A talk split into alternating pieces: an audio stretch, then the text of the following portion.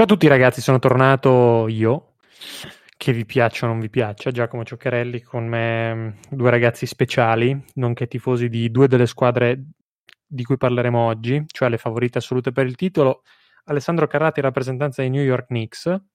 Ciao a tutti ragazzi. E mh, mm, credo sia Federico Leonardi, rappresentanza di Rico- i, che, mh, mm, i Cleveland Cavaliers, o sbaglio Fede? Browns. Però sì, sì, sono ah. io. Buonasera a tutti. Ma, anche, ma tu con i Cavs non hai nessuna affiliazione? Diciamo che per ora è football season, quindi direi di no. Poi vediamo eventualmente più avanti. Anche se forse non abbiamo sbagliato la pick quest'anno, forse, eh, lo dico piano, però forse non abbiamo sbagliato la pick. Mm, va bene, va bene. Mi convinci poco eh, con questo entusiasmo. Questa rischia di essere anche una gufata che ti si ritorcerà contro. Però non parliamo di Browns che eh, dovrebbero aver vinto l'ultima partita che hanno disputato anche in NFL, quindi non ti chiedo su quel, su quel frangente lì perché vedo che sei appagato. E eh, passiamo a pass- parlare di cose serie, cioè le tre squadre che vediamo come favorite, cioè al, al top della nostra scala di, di power ranking, almeno all'inizio stagione, no? Cioè, sono quelle tre squadre che vediamo come favorite assolute alla vittoria finale.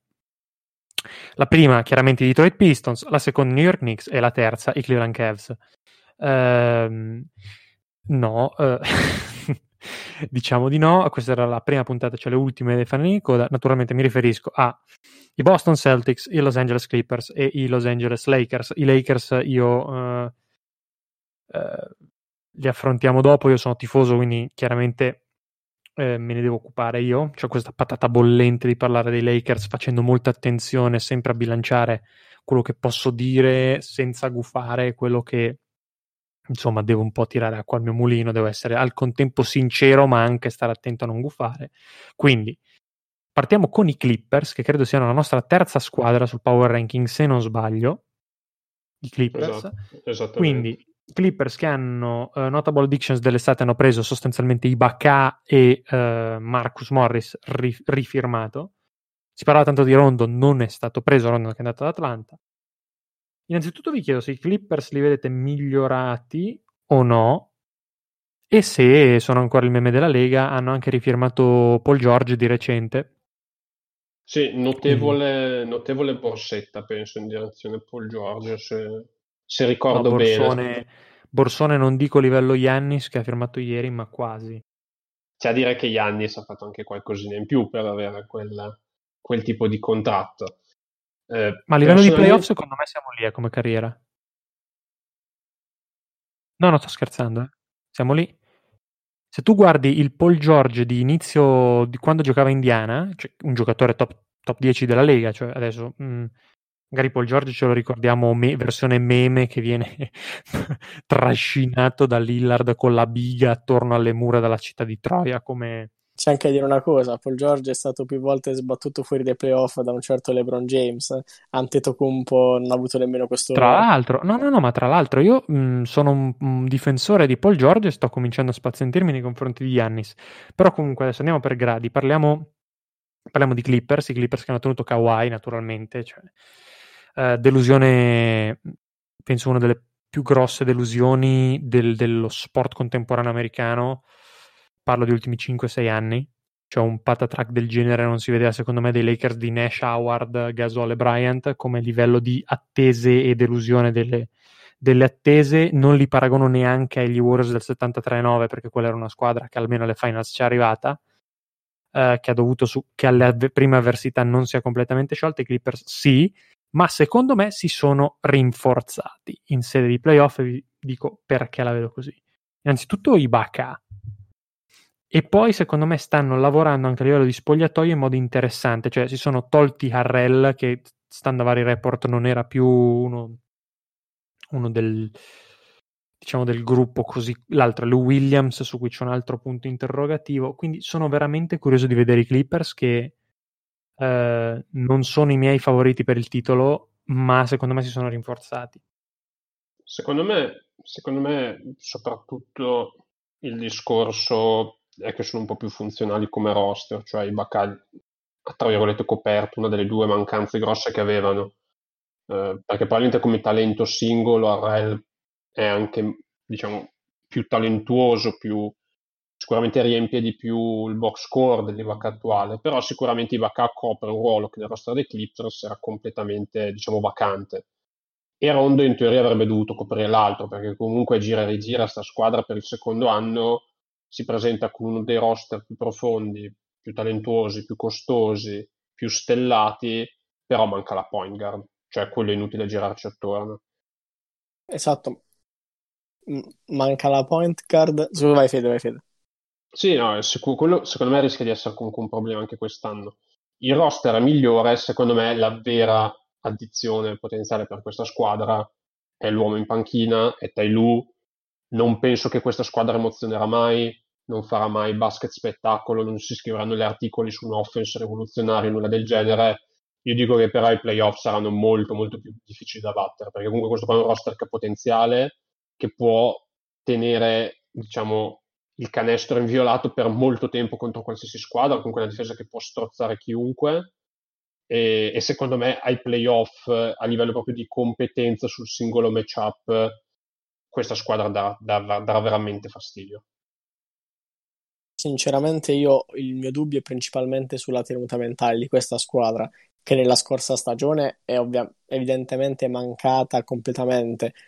Poi si diceva si sono liberati di Harrell. Sinceramente, vista la reazione di Beverly, non so quanto i Clipper si siano liberati di Harrell o sia stato Harrell a liberarsi dei Clipper. Quindi anche quella è qualcosa da tenere in conto perché bisogna vedere anche come lo spogliatoio riuscirà a recuperare una situazione che sicuramente non era idilliaca. Bisognerà sicuramente vedere molto il valore che il lavoro che lui riuscirà a fare appunto sulla tenuta mentale e sulla tenuta di spogliatoio di questa squadra da adesso alla post season. Assolutamente, ragazzi, no, avete detto tanto, tanto sui Clippers, ne abbiamo parlato come sempre tanto. Quindi Boston sarò rapido.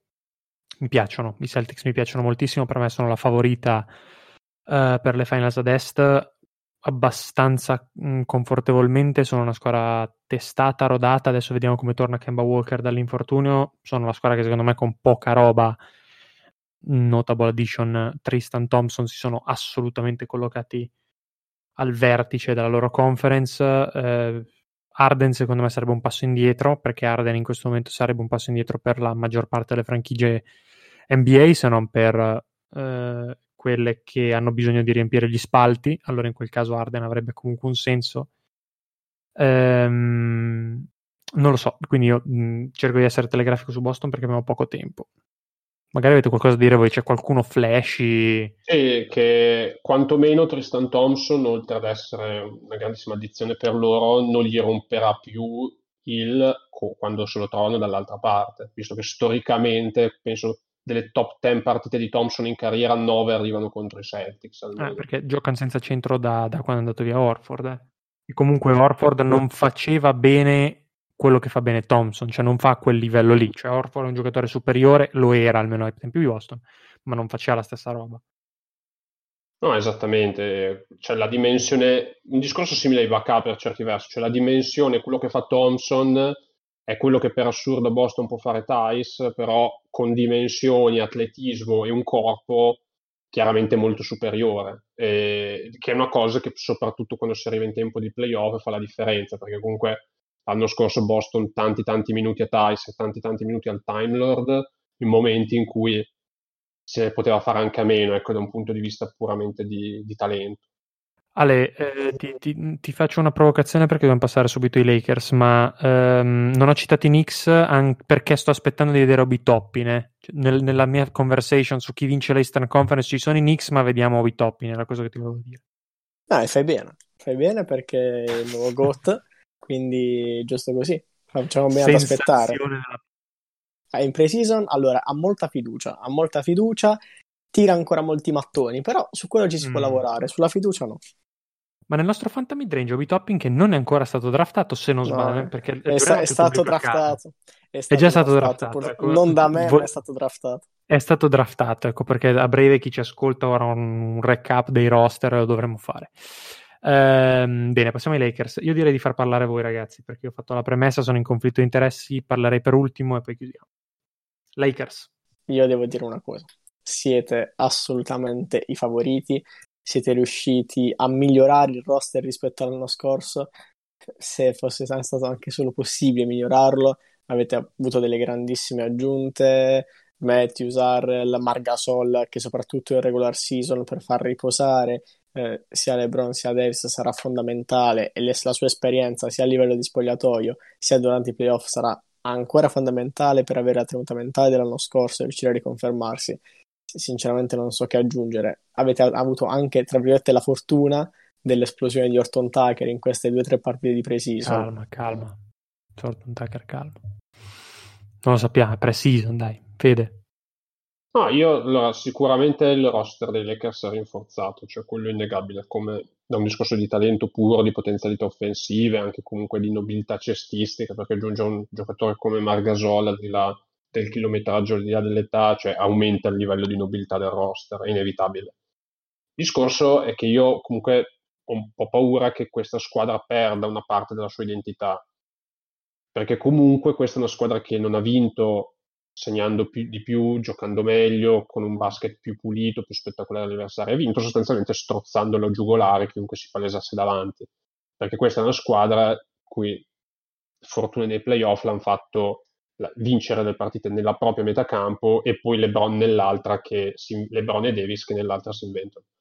Dover inseguire comunque una pallacanestro più offensiva, che è quello per cui è stato costruito questo roster, Chiaramente bisogna vedere come si sia dato tutto il contesto, perché probabilmente Vogel era un allenatore molto più adatto come principi ai Lakers dell'anno scorso. Banalmente, cioè Danny Green, secondo me, è un giocatore comunque molto simbolico di quei Lakers, al di là del flame sui social per eh, le triple sbagliate e tutto. Quindi io voglio vedere se effettivamente giocano ancora come i Lakers dell'anno scorso o se proprio avviano un processo di trasformazione completa, perché comunque nell'NBA recente ne abbiamo viste davvero poche di squadre che vincono e fanno comunque una scelta, anche forzata, perché comunque dei cambiamenti ci devono essere roster, di cambiare parzialmente la loro identità. Premesso mm. che comunque l'identità di questa squadra è LeBron e Anthony Davis, cioè da quello non ci si passa. Però ecco, penso sia particolare, ecco, differenza banalmente di un Cleveland che dopo aver vinto con LeBron sostanzialmente fa le carte false per tenere tutto il gruppo insieme e si ripresenta con la stessa squadra. Qua invece ci sono delle differenze, secondo me. C'è proprio una squadra diversa, come un po' premesse, per quanto non siano cambiati così tanto i giocatori. Eh. Allora, sui Lakers sono combattuto, come ho detto, tra le mie due anime, quella tifoso che non deve, deve, stare molto attento a quello che dice, quella dell'opinionista che comunque deve venire qua per chi ci ascolta a dire delle cose sensate con della buona fede. Per me i Lakers sono i favoriti per il titolo, eh, non ha senso dire che non lo siano, perché lo sono. Ieri ho sentito Kevin O'Connor di The Ringer nel suo podcast la settimana scorsa ha definito, settimana scorsa, tre giorni fa, insomma, chi segue Kevin O'Connor sa a cosa mi riferisco, definire i Lakers una Warriors-like favorite, cioè una squadra che è favorita per vincere come lo erano gli Warriors di Kevin Durant. Non mi spingo a quel punto. Quelli erano i Clippers dell'anno scorso. I Lakers di quest'anno non sono a quel livello lì. Nonostante secondo me siano più forti dell'anno scorso. Bisognerà vedere, bisognerà vedere perché comunque eh, tante mie paure, tipo quella di perdere comunque giocatori come Howard, come McGee, eh, lo stesso Rondo, tolto Rondo che è un'eccezione secondo me storica a livello di playoff e lo è da anni, uh, Howard e McGee effettivamente i Lakers li hanno dovuti far sedere parecchio. Quindi credo che la stessa sorte possa toccare sia a Darrell che a Gasol. Ma se andiamo a vedere questo roster dalla posizione numero 3 alla posizione numero 10-11,